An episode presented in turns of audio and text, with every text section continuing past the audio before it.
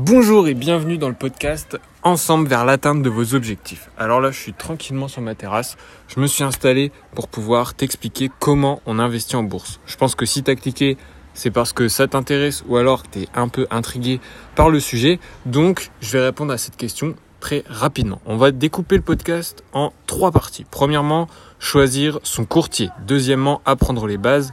Et troisièmement, avoir un plan. Donc, commençons tout de suite. Tu sais peut-être que, enfin, il y a de grandes chances que tu saches que la bourse, ça existe depuis des années.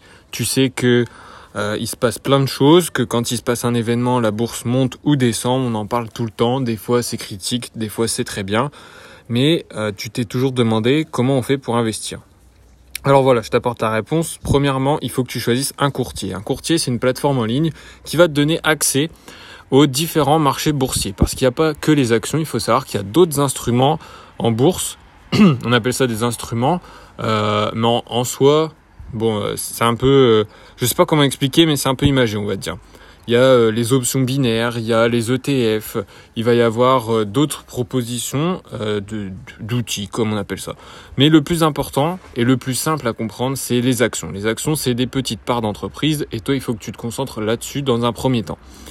Donc, revenons à nos plateformes. Il y a différentes plateformes pour investir en bourse et chacune a sa particularité, a ses spécificités.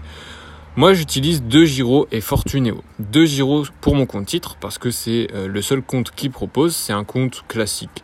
Donc euh, ça, tout le monde peut en posséder un, euh, même plusieurs sur différentes plateformes. En fait, il n'y a pas de limite d'argent à déposer dessus. Deux Giro, j'utilise parce que les frais de courtage sont très bas. Les frais de courtage, qu'est-ce que c'est? C'est euh, les frais que tu vas payer pour que la plateforme passe ton ordre. L'ordre, c'est ta commande d'action. Grossièrement, j'essaye de faire simple pour que ce soit rapide à expliquer.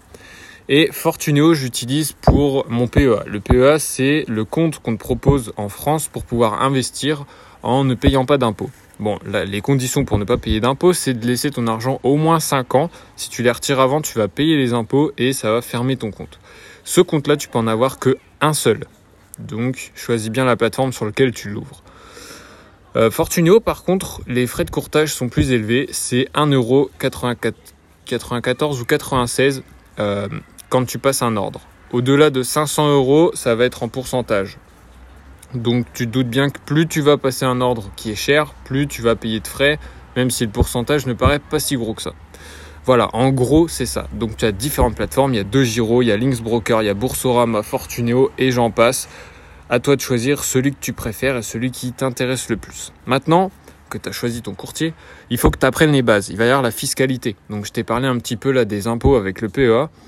Euh, ça, c'est si tu investis que dans les entreprises françaises. Le PEA donne uniquement accès aux entreprises françaises et quelques-unes européennes. Le compte titre te donne accès à tous les marchés du monde. Donc, à toi de choisir. Par contre, sur le compte titre, tu vas payer le CSG, CRDS, mais ça c'est comme sur le PEA, et tu vas payer des impôts. Donc, à toi de choisir dans quoi tu vas investir et comment tu vas investir, ce qui est le plus rentable pour toi. Mais il faut que tu connaisses la fiscalité pour mieux optimiser tes investissements. Ensuite, il va falloir que tu analyses les entreprises. On ne peut pas investir dans n'importe quelle entreprise. Il ne faut pas que tu suives la masse. Ça, c'est le premier conseil que je peux te donner. S'il y a beaucoup de monde qui investit dans une entreprise, prends du recul, cherche des informations qui sont utiles, qui vont prouver qu'il faut investir ou alors qui vont prouver qu'il ne faut pas investir. En, général, suivre la masse est un très mauvais choix. Il faut mieux prendre du recul et se dire pourquoi ils font ça, moi je vais faire l'inverse.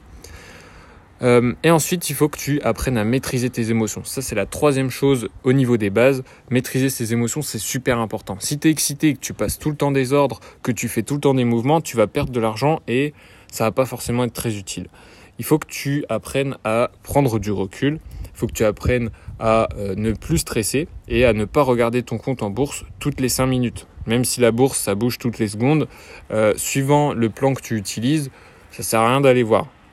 Puis si tu es trader, de toute façon, tu vas passer tes journées dessus. Donc là, c'est encore un autre niveau et moi, c'est pas du tout ce que je fais. Ensuite, il faut que tu t'écrives un plan. Il faut que tu définisses un plan.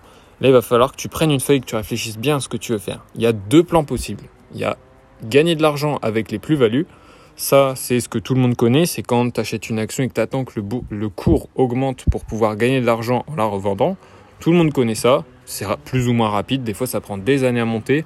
pour faire des énormes plus-values. Des fois, ça prend très peu de temps suivant ce que tu choisis. Par contre, c'est très risqué parce que c'est pas tout le temps positif. Tu peux très bien acheter des actions et que ça diminue du jour au lendemain et là tu perds tout. Bon, tout, j'exagère parce qu'on peut pas perdre tout son argent, mais tu vas perdre une grosse partie. Et ensuite, il y a le deuxième plan. Ça, c'est le moins connu, mais c'est celui que j'utilise. C'est les dividendes. Alors, tout le monde sait ce que c'est les dividendes. Tout le monde sait ce que c'est un actionnaire, mais personne ne met en place cette technique. Tout simplement, pourquoi? Parce que bah, ils savent pas vraiment comment on fait pour mettre en place ce plan. Alors je vais t'expliquer, c'est très simple. En fait, tu achètes des actions et quand tu les possèdes, il suffit d'attendre que l'entreprise te verse les dividendes. En gros, c'est un petit peu comme si, bah, concrètement, c'est comme si tu avais des parts d'entreprise et que au bout d'un moment, quand l'entreprise verse les dividendes, toi, tu, vu que tu possèdes une part, ils disent bon bah alors merci beaucoup de nous avoir donné votre argent pour qu'on puisse se développer. Nous, on vous en rend une petite partie pour que vous continuiez à être actionnaire chez nous, tout simplement. Donc, qu'est-ce que tu as à faire? Tu prends ton argent, tu achètes des actions d'une entreprise qui verse des dividendes, tu les conserves 20, 30 ans, toute ta vie, comme tu veux, et tu touches de l'argent en faisant rien. En gros, c'est ce que je suis en train de t'expliquer.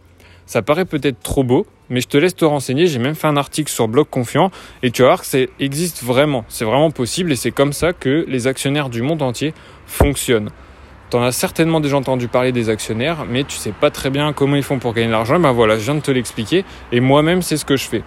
Alors il n'y a pas de triche, il n'y a rien de grave, mais c'est une méthode qui est très lente par contre et beaucoup moins risquée parce que si le cours monte ou diminue, ça n'impacte pas forcément tes dividendes. Si l'entreprise continue de les verser, il n'y a aucun problème. Toi, tu vas toujours gagner de l'argent et au final, tu n'en perdras jamais. Après, à toi de bien réfléchir le plan que tu veux utiliser, soit que ce soit très rapide et risqué, avec de grandes chances de perdre de l'argent, soit très lent, mais plus sûr. Si tu veux plus d'informations, je te laisse aller sur l'article qui est disponible sur mon blog, blogconfiant.fr. Si tu as peur de mal analyser les entreprises, eh ben, je te conseille de faire un tour sur Blog Confiant. Tu vas dans la partie programme et tu regardes Club Actionnaire. C'est le club où tous les mois je te donne les actions dans lesquelles j'ai investi. Donc comme ça, c'est plus sûr. Déjà, c'est les mêmes actions que moi. Donc tu prends beaucoup moins de risques parce que si tu te loupes, c'est que moi aussi je me suis loupé. Et franchement, c'est, je souhaite à personne que ça arrive.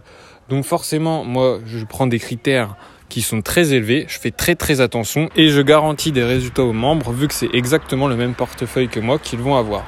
Donc sur ce, je te souhaite une très bonne journée. Je t'invite, quand tu as terminé ce podcast, à te poser, à reprendre les trois étapes que j'ai expliquées, choisir son courtier, avoir un plan et apprendre les bases. Donc les bases, je te rappelle, c'est optimiser sa fiscalité, maîtriser ses émotions et analyser les entreprises. Je te souhaite une très bonne journée. Je te dis à bientôt dans le prochain podcast. C'était Valentin. Ciao